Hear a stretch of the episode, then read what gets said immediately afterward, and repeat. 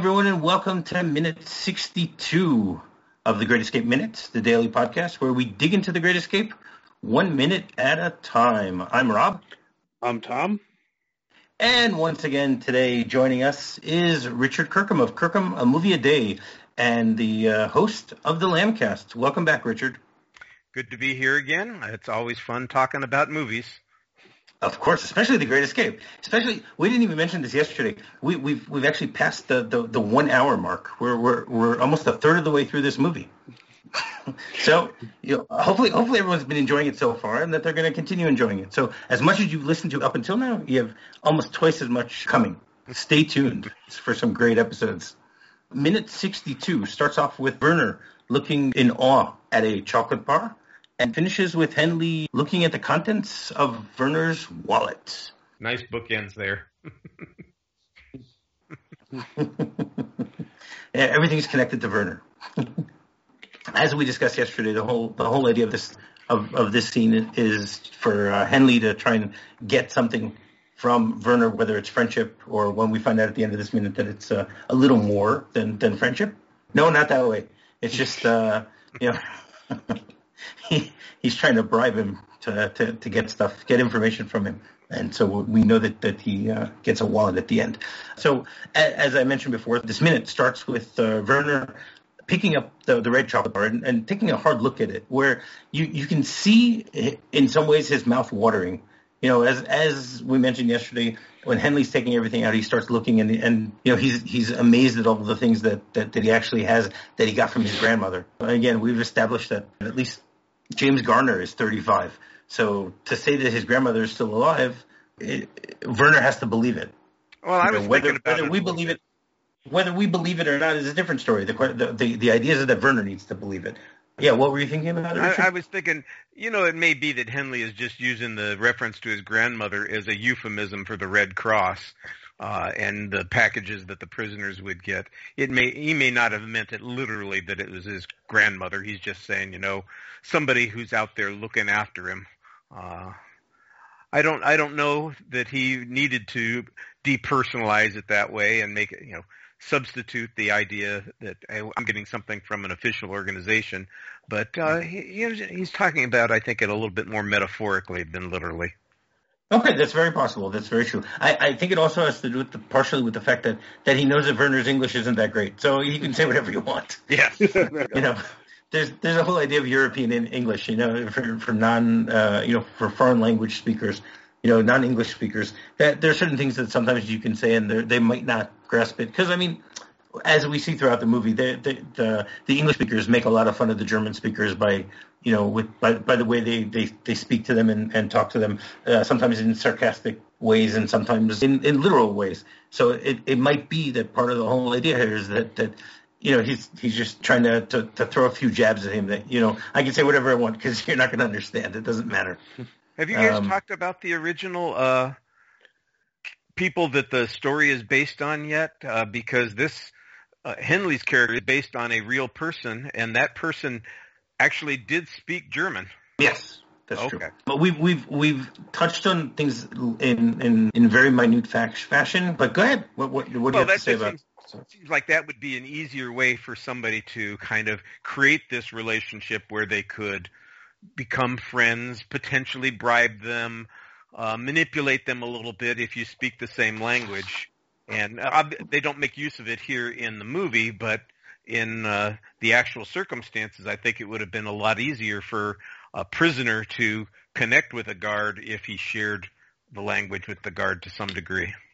Right. I mean, as as I mentioned yesterday when I was uh, quoting from the book, so the, there there were numerous uh, POWs, you know, that would that would get the, the, the Germans to you know to try and butter them up uh, by giving them coffee and uh, you know other cigarettes and different uh, other goodies that they were trying to get. Um, the truth is, is based on what I read, Hendley isn't based on a specific character. He's an amalgamation of, of numerous ones. But there was someone named I think Axel I think the book mentions that that, that was his name, where he was a German speaker. Because obviously the the Germans didn't really speak English. Well, I, I checked on a website, uh, Stalag Luft 3, mm-hmm. Great Escape, and according to them, uh, Marcel Eric Zillessen who was born in Northampton in England to a German father and an Irish mother, and he uh, was encouraged to go into the family business and encouraged by his father, who was German, to study in Berlin. And that's where he got his education and was familiar with the language and the customs of that society. Uh, and apparently he was contacted by British intelligence who wanted him to be in their spy service, but he preferred to uh, stand up to the enemy face to face. Um, and he unfortunately really got to got there face to face. Yes, yes, he was shot down uh, on the sixth of April. No, yes, on the sixth of April, coincidentally, uh, in 1943 during the Battle of El Wadi Akarit in Tunisia, and subsequently moved to Italy, where after the usual interrogation, he was transported on to Stalag Luft 3. Um, it, then he changed his name to Axel. Uh-huh. That's where okay. that's where it comes from. We are talking about the same guy. Yeah, we're talking about the exact same guy, Axel. Yeah. That, that that that that I know. Like I said, the, the site that I saw showed that that uh, that Hendley isn't based on a specific person, but on numerous people. Yeah, that's fine. That's good too. Great information. No question about that. The, you know, in this scene, Hendley's continuing to empty out the closet with all the, the loot that he got from uh, Mac, you know, uh, last week. What, what I found really interesting is when he takes out the, the, the butter that Mac gave him that, that he says is Von Luger's butter, you know, that he was able to, no, sorry, Hendley said that he, he was able to get the Von Luger's butter, if I remember correctly. But my question is, is how does Werner know that it's Von Luger's butter? My guess, you know, it it doesn't state it. It's not like it's going to be stamped on it. This belongs to the commandant. Don't go near it. Yeah, what were you saying, Richard? Do you guess that? I, I, my guess would be that it's a German brand and that there was some question about uh, supplies that went missing. That would be one of those things that uh, probably guards would have been alerted to. Supplies have been missing uh, from the uh, uh, stock of uh, what what there's a name. Von Luger. Von Luger's. Uh, his pantry. Ah, okay. I see what you're saying. Okay, they they said that someone stole stole butter from from his pantry. Okay, that, that right. that's a good uh, He's not way quite to Captain Queeg. That's very very plausible. Strawberries, but uh, he says stuff is missing from the uh, pantry, and uh, keep your eyes open for it. Yeah. Okay. No, that, that that's actually plausible. I didn't think about that fact. I was thinking to myself, you know, that, that you know that they're sitting in the, the German mess hall and von Luger's sitting there with the butter, you know, and and and not letting anyone else have. So it's like, oh, okay, now we know that this is von Luger's butter. Your your your explanation is is probably more plausible than mine. and I, I, love the way that Hendley just says, "I'll oh, keep it. I won't tell anybody." Like it's no big deal. Well, he wants he wants to establish that relationship. Hey, we're buddies. You know, we'll keep each other secrets. It's not a problem. You take it, and it'll be fine. You know. Yeah, ingratiating but, himself uh, a little bit more to Werner. yeah, but at this point, Werner starts to get even more scared than he was before. Very, you know, he's, right. the whole time he's he's he's you see that the, the, his level of, of fear keeps raising, keeps rising a little by little by little each time in this case, there's there's no question about that. I mean, he's like, okay, you got Von Luger's butter, I'm out of here. it almost seems like Hendley, without knowing where we're going at the end of the minute, that Hendley is pushing it too far.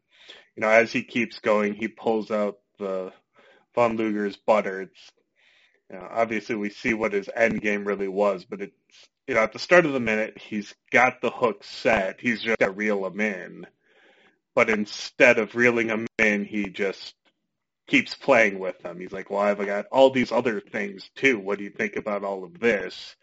And in doing so, it just pushes Werner a little too far and goes, I can deal with a certain level of risk. At this point, the risk is too great for whatever reward I think I can get out of this.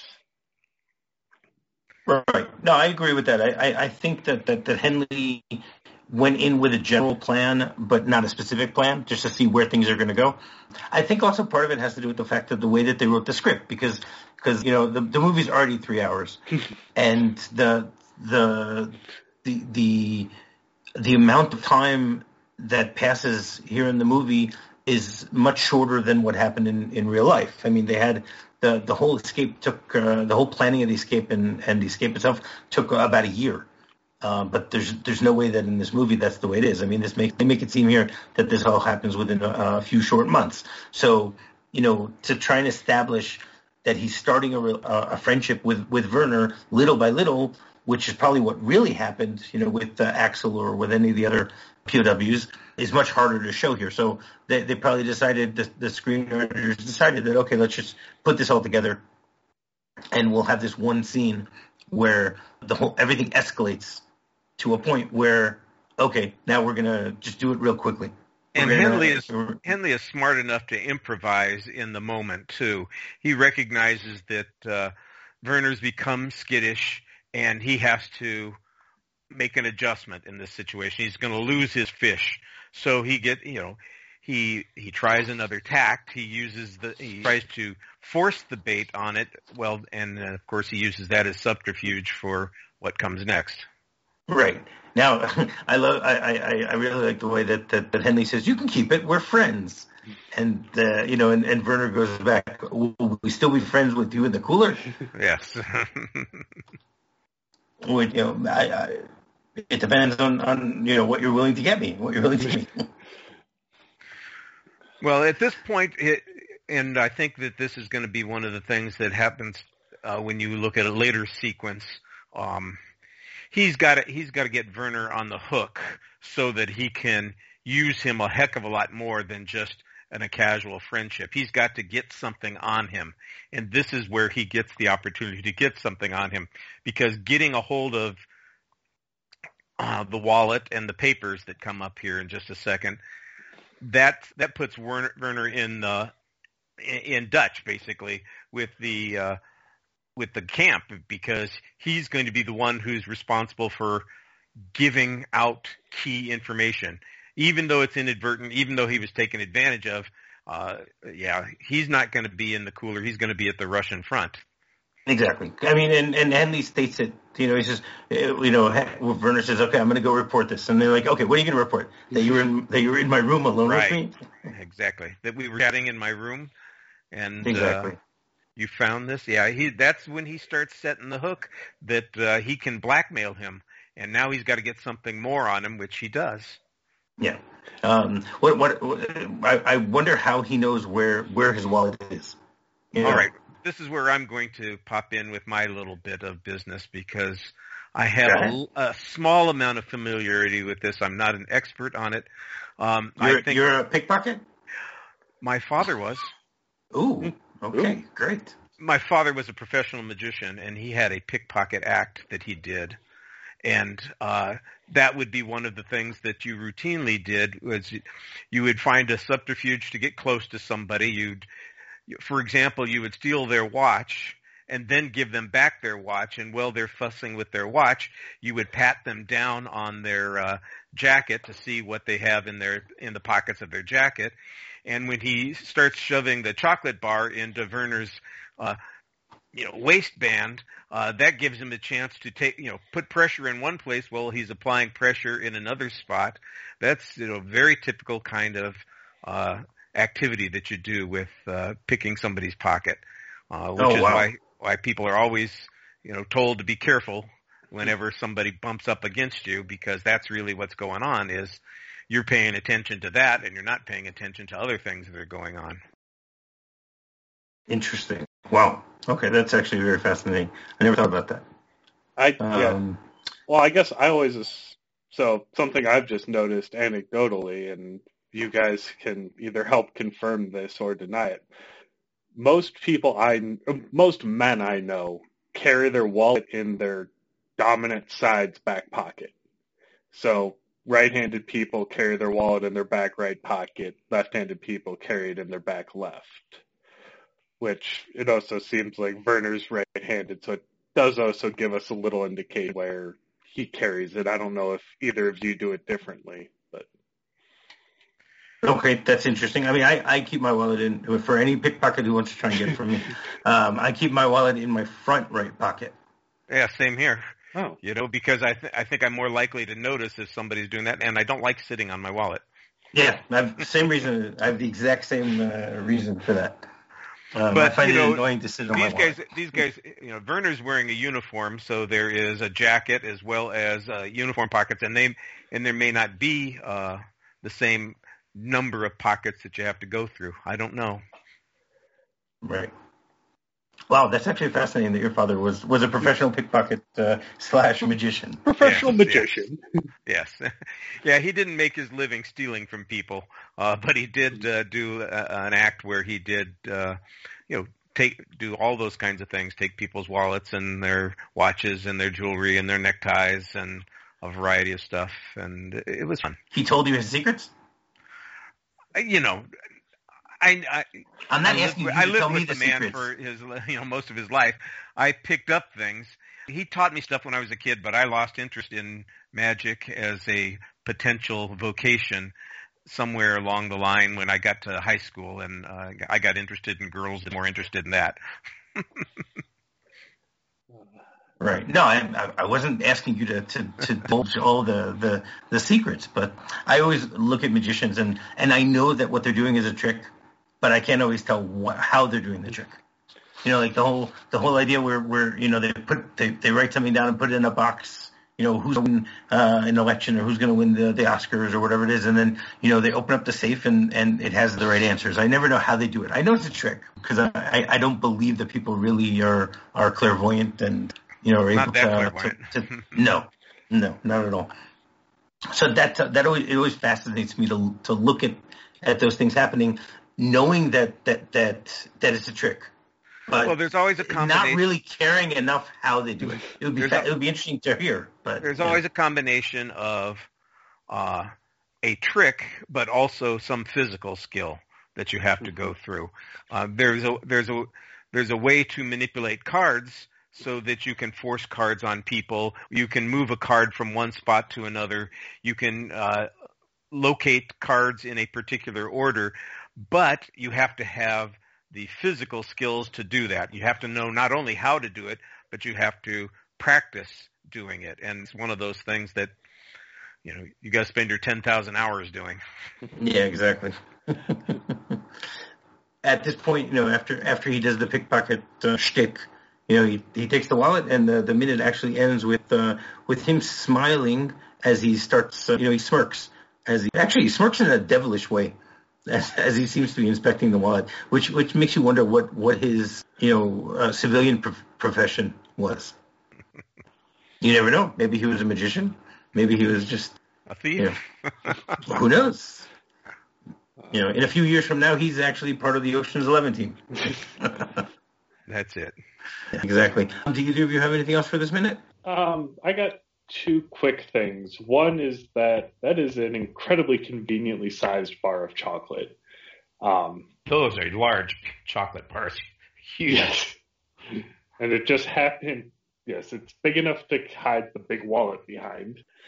And the other thing I wonder is, you know, you watch movies where you have pickpockets made recently, and they're always much cleaner than this one is. And I wonder if this is James Garner just not being particularly adept at it, or if it's intentionally made to look clunky so that we as the audience see it.